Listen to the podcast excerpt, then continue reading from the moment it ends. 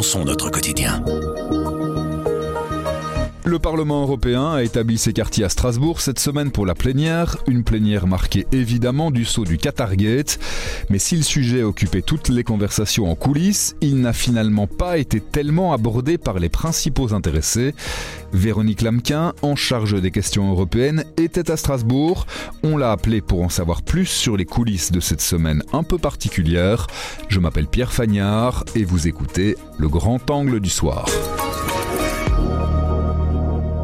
Bonjour Véronique. Bonjour Pierre. Vous êtes à Strasbourg pour suivre cette plénière du Parlement européen. Ça parle de quoi dans les couloirs cette semaine?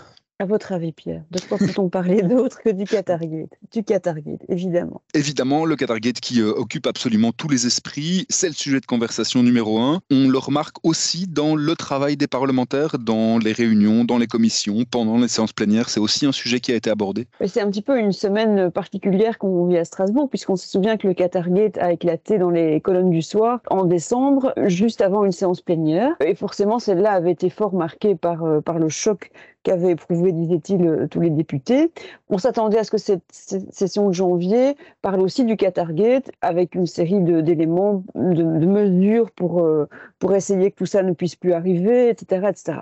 Donc, euh, lundi, en arrivant à Strasbourg, la quasi-totalité des groupes politiques ont demandé qu'on inscrive à l'ordre du jour de la session un débat sur le Qatargate. Nous avons assisté à ce débat hier, qui a été inséré euh, vers 17h euh, en fin d'après-midi, dans un hémicycle qui n'était pas particulièrement rempli, c'est peu de le dire, et on a eu une petite heure d'échange. Alors le, débat, il avait été conçu un petit peu pour plaire à tout le monde. Donc il y a des groupes qui voulaient parler du Maroc pour qu'on ne focalise pas seulement sur le Qatar.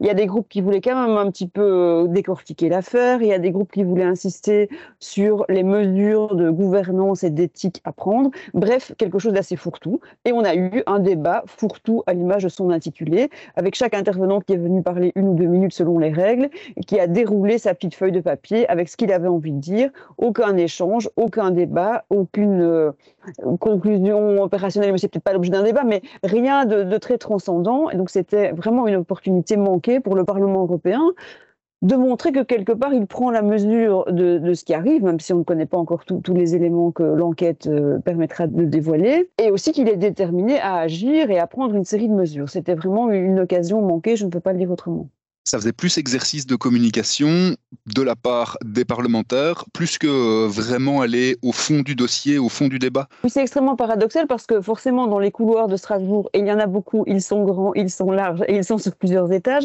on ne parle que de cela. Dès qu'il y a un élu ou qu'il y a un chef de groupe qui prend la parole, immédiatement les questions tournent autour de ça. Et donc forcément, le Qatargate, c'est bien normal, c'est le sujet de conversation numéro un.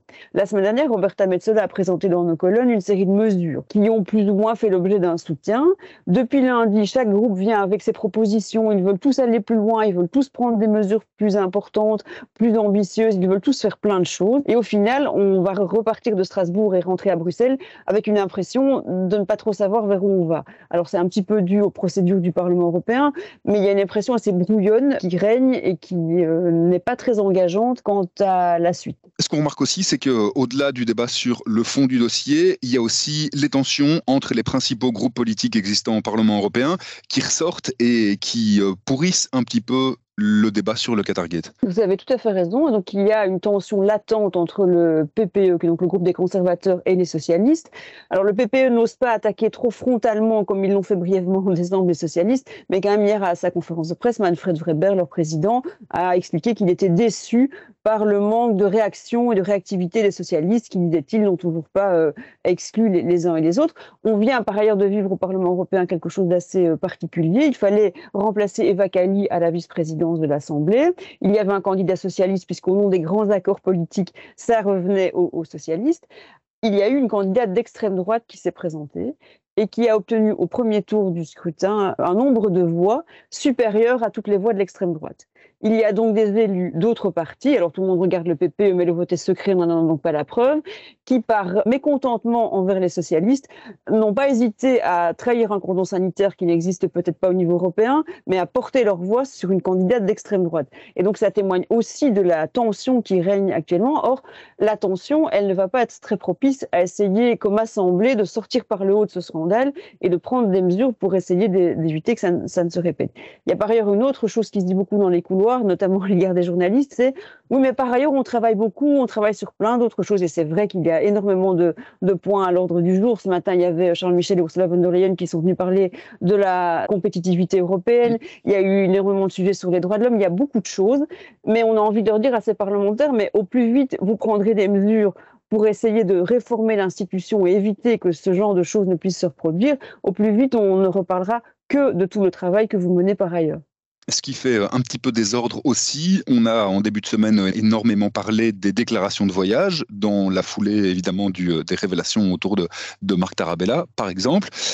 Ça fait un peu désordre parce que euh, la page dans laquelle on peut entrer ces déclarations, c'est celle qui a été euh, peut-être la plus visitée cette semaine par les députés européens. Il y en a plein qui ont rempli en vitesse euh, ce qu'ils avaient oublié de remplir sur les mois précédents.